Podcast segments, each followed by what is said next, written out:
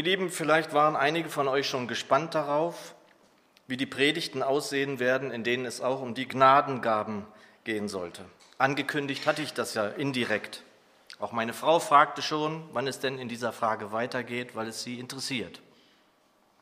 Wenngleich ich eigentlich ankündigte, dass uns dieses Thema, also die Frage nach den Gnadengaben, immer einmal wieder beschäftigen wird. Will heißen, dass das Thema immer wieder auftauchen wird in den Verkündigungen, auch in den Bibelstunden. Nun sollten wir uns ja mit diesem Thema beschäftigen und das nicht nur in ein paar Predigten.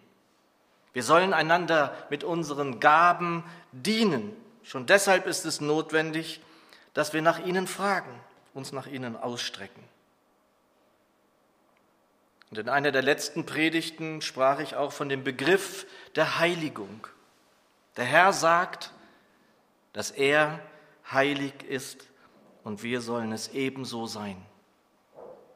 Und er sagt nicht, dass wir es werden sollen, sondern dass wir es sein sollen. 3. Mose 19, ihr sollt heilig sein, denn ich bin heilig, der Herr, euer Gott. Und wir werden, wie wir aus dem Hebräerbrief wissen, den Herrn nicht sehen, wenn wir der Heiligung nicht nachjagen. Was hat aber das eine mit dem anderen zu tun? Darum soll es auch in dieser Predigt gehen. Unseren Text finden wir in 1. Thessalonicher 5, wer mitlesen möchte. 1. Thessalonicher 5, die Verse 23 und 24. Dort heißt es, der Gott des Friedens selbst aber heilige euch durch und durch und unversehrt möge euer Geist und Seele und Leib in untadeliger Weise bei der Wiederkunft unseres Herrn Jesus Christus bewahrt werden. Der euch beruft, ist treu und er wird es auch ausführen. Danke, Herr Jesus, dass du hier gewesen bist auf dieser Welt, dass du uns vorangegangen bist, dass wir dir nachfolgen dürfen, dass wir dein Wort haben. Segne uns dein Wort an diesem Morgen. Amen. Meine lieben Geschwister, habt ihr schon einmal mit Holz gearbeitet? Also ich meine damit richtig in einer Schreinerei. Vor vielen Jahren hatte ich einmal das Vergnügen, das nicht nur von außen betrachten zu dürfen, sondern mitwirken zu dürfen. In meiner Heimatgemeinde gab es einen jungen Schreiner und der bekam den Auftrag, für meinen Vater einen Bücherregal zu bauen für seine Tausenden von Büchern. So ein Bücherregal, das bis zur Decke geht, in Vollholz bauen zu lassen, kann eine teure Angelegenheit werden, heute vielleicht noch mehr als damals. Und mit das Ganze nicht zu teuer werden durfte, halfen mein Bruder und ich in der Schreinerei mit, diese Regalbretter zu fertigen. Und dabei wurde eine Methode angewandt, die wir noch nicht kannten, aber kennenlernen durften. Es wurden Leimbinder, Regalböden gebaut. Dabei werden diese Vollholzregalböden sozusagen in Scheiben geschnitten und gegeneinander wieder zusammengeleimt. Das macht man, weil Holz arbeitet und damit kann sozusagen so ein Regalboden im Laufe der Jahre krumm werden. Damit das nicht geschehen kann, arbeiten sozusagen die Kräfte in diesen Holzscheiben gegeneinander und so bleibt das Regalbrett glatt. Der Experte sagt plan und ist durch und durch und bleibt voll Holz. Und das ist es, was mit uns geschehen soll. Wir sollen durch und durch geheiligt werden. Und das ist dann kein Pressspan, das sind keine Blenderholztische, wie man früher sagte, oder Schränke, sondern durch und durch Holz, Vollholz. Der Gott des Friedens selbst aber heilige euch durch und durch. Aber damit hier im Nebensatz kein falscher Eindruck entsteht, ich bin kein Handwerker und schon gar kein Schreiner. Das waren handlange Arbeiten, die ich da verrichtete, wie das, was ich hier vorne mache, mehr nicht. Hier vorne steht einer vor euch, der eigentlich zwei linke Hände hat und das auch bekennt. Aber ich liebte diese Tage in der Schreinerei sehr, dieses mit den Händen arbeiten, diese Sägearbeiten, der Geruch von Holz, von geschnittenem Holz, von Leim, das werde ich nicht vergessen und ich habe den Geruch gerade in der Nase. Aber es geht ja um dieses durch und durch, wie es meine Zürcher übersetzt, die Elberfelder übersetzt, der Gott des Friedens heilige euch völlig.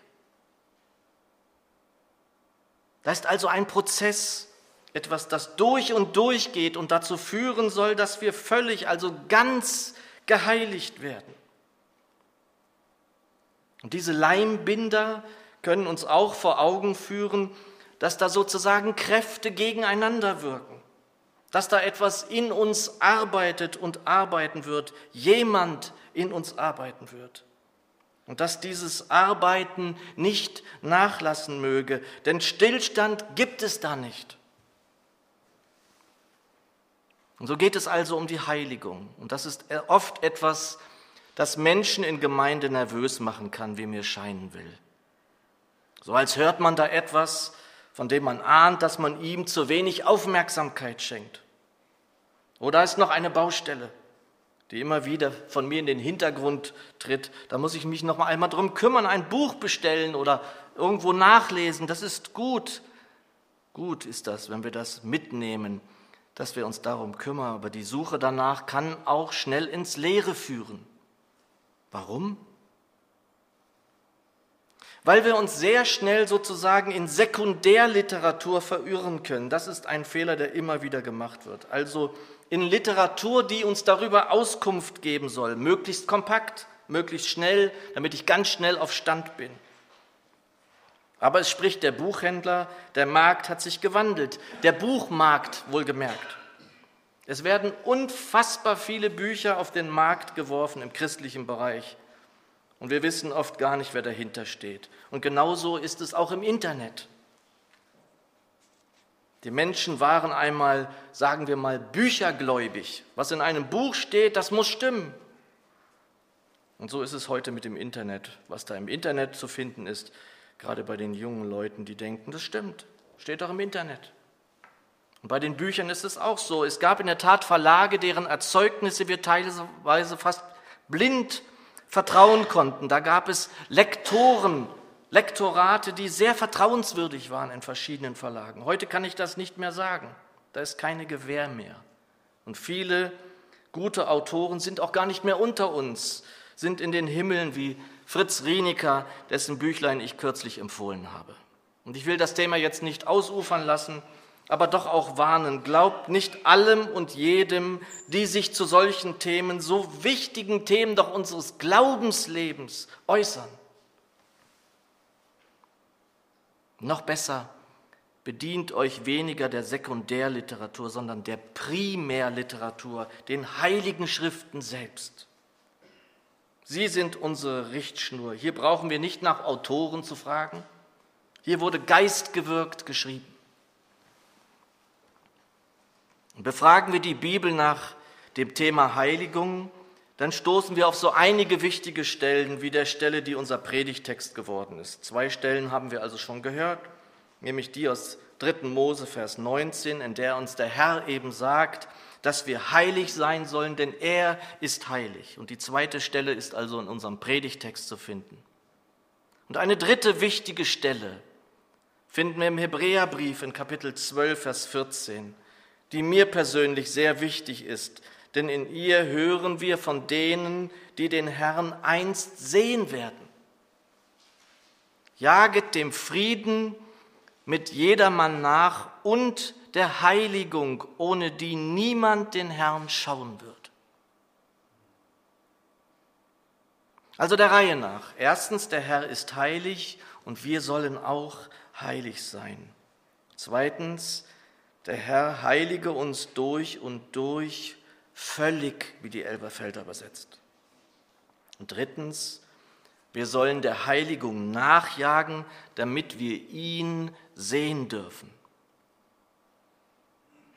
Es gibt eine weitere Stelle in der Schrift, in der wir von denen die Rede ist, die den Herrn sehen werden. In Matthäus 5, Vers 8 heißt es, dass die Gott schauen werden, die reinen Herzens sind. Reinen Herzens. Wir sollen also der Heiligung nachjagen. Wollen wir den Herrn sehen, dann geht das nicht anders. Und dieses Jagen ist nicht das eines Jägers von heute, der abends sein Gewehr und seine Gummistiefel schnappt, um dann auf einem Hochsitz zu schauen, ob er ein Rehlein erwischt. Und wenn er keines erwischt, dann fährt er halt wieder heim. Das Bild des Jägers, der Jagd, um das es hier geht, ist ein anderes, ein existenzielles.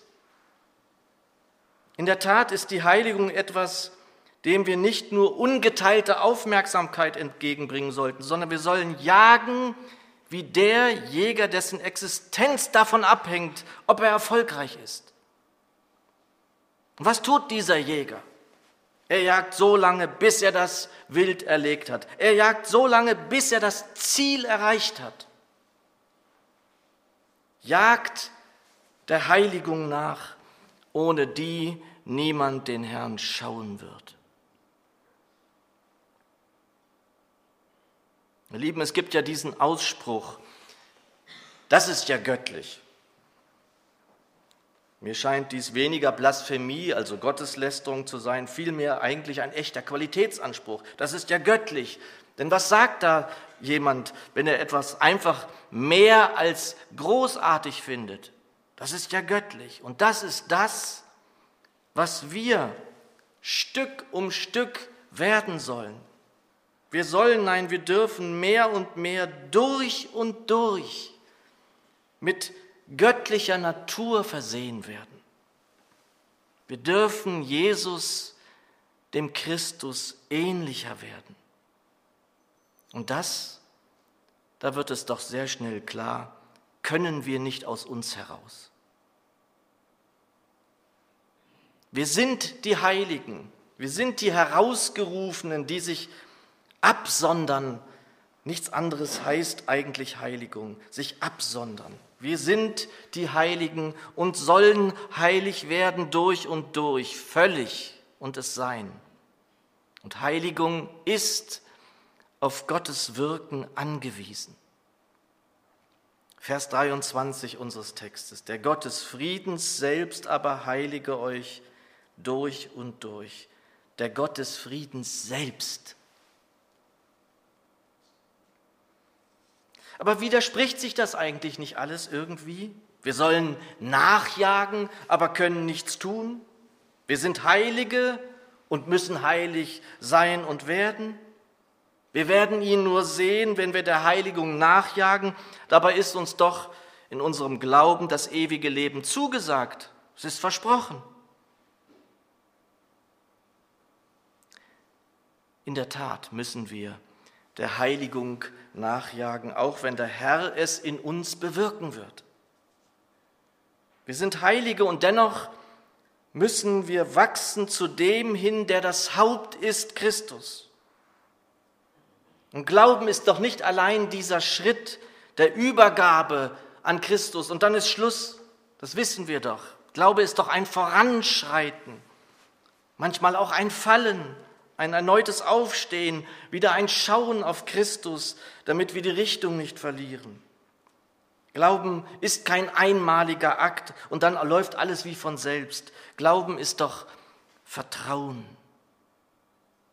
Wir haben als Jugendliche in der Jugend immer dieses Spiel gemacht, dass wir uns nach haben nach hinten rüberfallen lassen. Kennt ihr das? Man schließt die Augen und lässt sich nach hinten überfallen und die anderen Geschwister fangen einen auf. Und Glauben ist Vertrauen, genau das, aber mit Christus allein. Ich lasse mich fallen und weiß, der Herr fängt mich auf, es wird mir kein Haar gekrümmt. Das ist Vertrauen, das ist Glauben. Und Glauben ist Folgen, ihm folgen, ihm nachfolgen. Glaube ist also ein Prozess, eine Wallfahrt.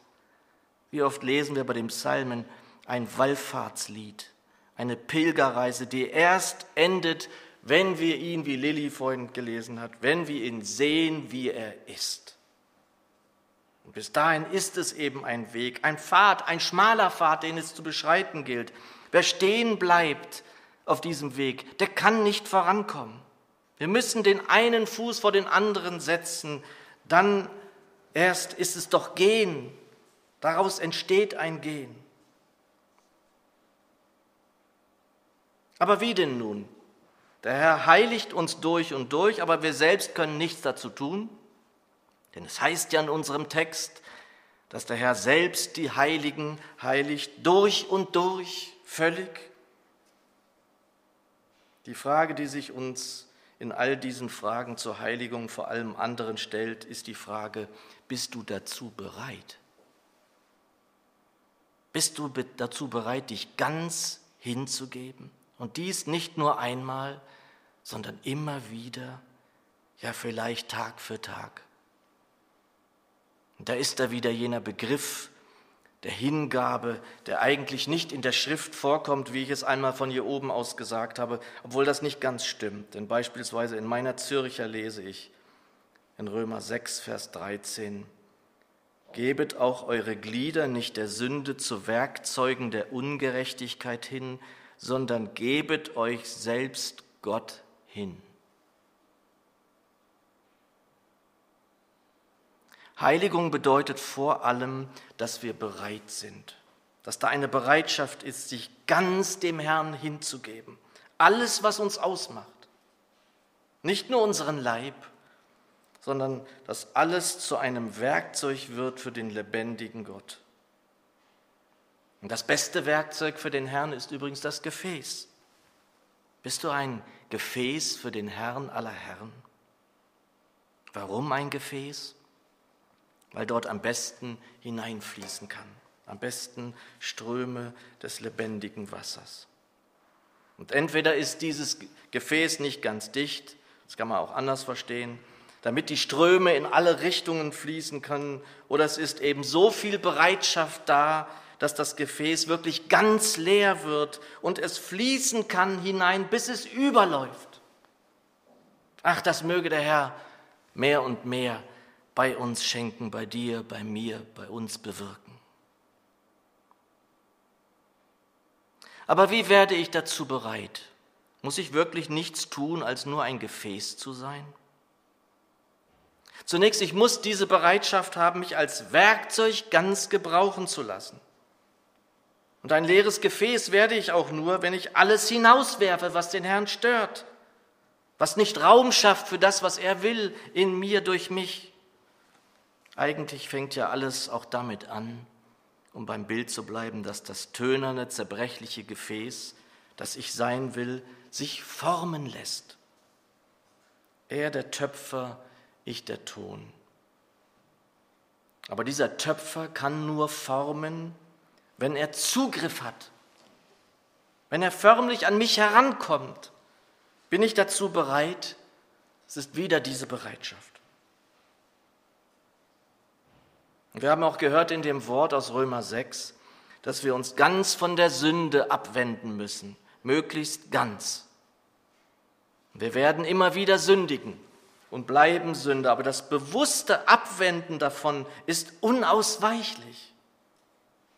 Der Herr will uns durch und durch heiligen. Hier ist nicht immer unser Tun gefragt, oft mehr unser Lassen, in der Frage der Sünde allemal. Es ist die Bereitschaft, das Bereitsein, das den Wachstum ausmacht, ja möglich macht. Es ist jenes Jaget nach. Es ist jenes Werdet voll Geistes. Sind wir bereit? Bist du bereit? Dann kann der Herr tun. Dann kann er es wirken. Dann wird er uns weiter heiligen durch und durch. An die Philippa schreibt der Apostel Paulus in Kapitel 2, Verse 12 und 13. Darum, meine Geliebten, wie ihr alle Zeit gehorsam gewesen seid, so müht euch nicht nur wie in meiner Anwesenheit, sondern weit mehr jetzt in meiner Abwesenheit um euer Heil mit Furcht und Zittern. Denn Gott ist es, der in euch sowohl das Wollen als das Vollbringen wirkt. Und mit diesem Heil, ihr Lieben, ist ja nun nicht allein die blanke Rettung gemeint, sondern eben auch jene Heiligung, ohne die wir den Herrn nicht sehen werden. Mit Furcht und Zittern müht euch. Nehmt es sehr ernst, ihr Philipper. Nehmt es sehr ernst, ihr Aschaffenburger. Das also einerseits. Und im nächsten Satz dann fast widersprüchlich, dass der Herr doch nicht nur das Vollbringen, sondern sogar das Wollen wirkt. Und sagst du das jetzt hier dem Mann auf der Straße, der den Herrn nicht kennt oder kennen will, der fasst sich doch an den Kopf. Einerseits sollen wir mit Furcht und Zittern uns mühen und dann wirkt der Herr des selbst in uns sogar das Wollen. Es ist die Bereitschaft, es ist die Hingabe, das Gefäß, das immer wieder gelehrt wird, damit der Herr durch und durch heiligen kann.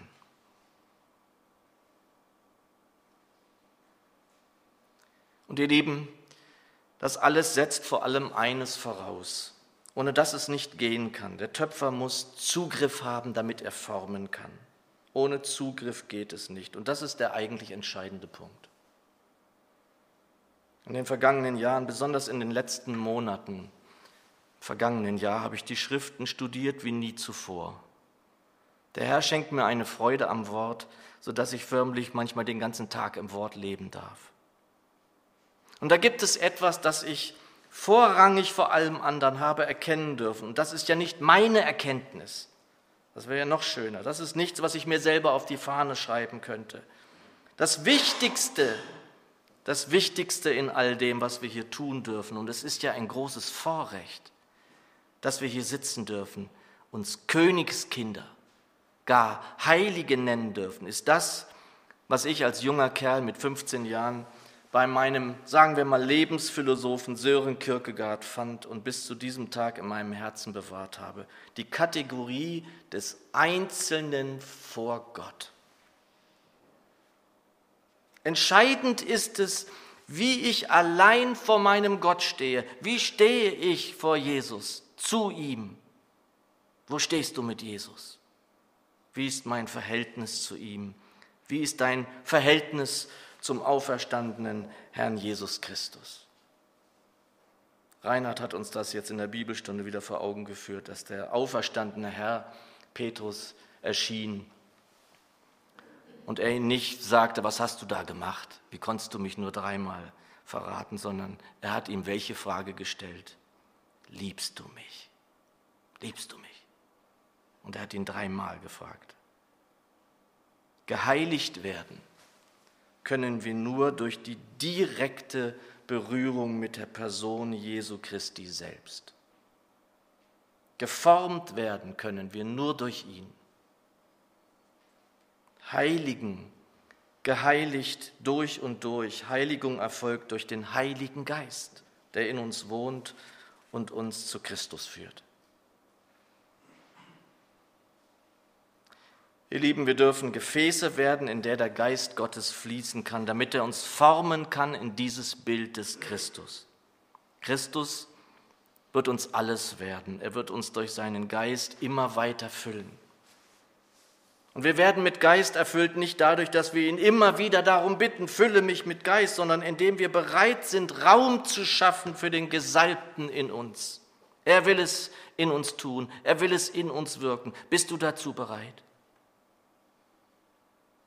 So wird nicht mehr wir selbst, so werden nicht mehr wir selbst, sondern Christus in uns wirken, in uns leben, uns formen, uns heiligen durch und durch. Und die Frage nach den Geistesgaben wird uns auch hier neu und immer wieder an dieser Stelle beschäftigen. Sie hängt unmittelbar mit der Frage der Heiligung zusammen. Voraussetzung dafür, dass die Gaben uns gegeben und sie zum Dienst am Leib eingesetzt werden dürfen, ist die Heiligung. Sie macht uns zu Gefäßen, die leer werden, damit sie mit Geist gefüllt werden können. Dann dürfen wir uns danach ausstrecken, dass wir voll des Geistes werden, voll des Geistes. Schließen möchte ich mit unserem Predigtwort. Der Gott des Friedens selbst aber heilige euch durch und durch.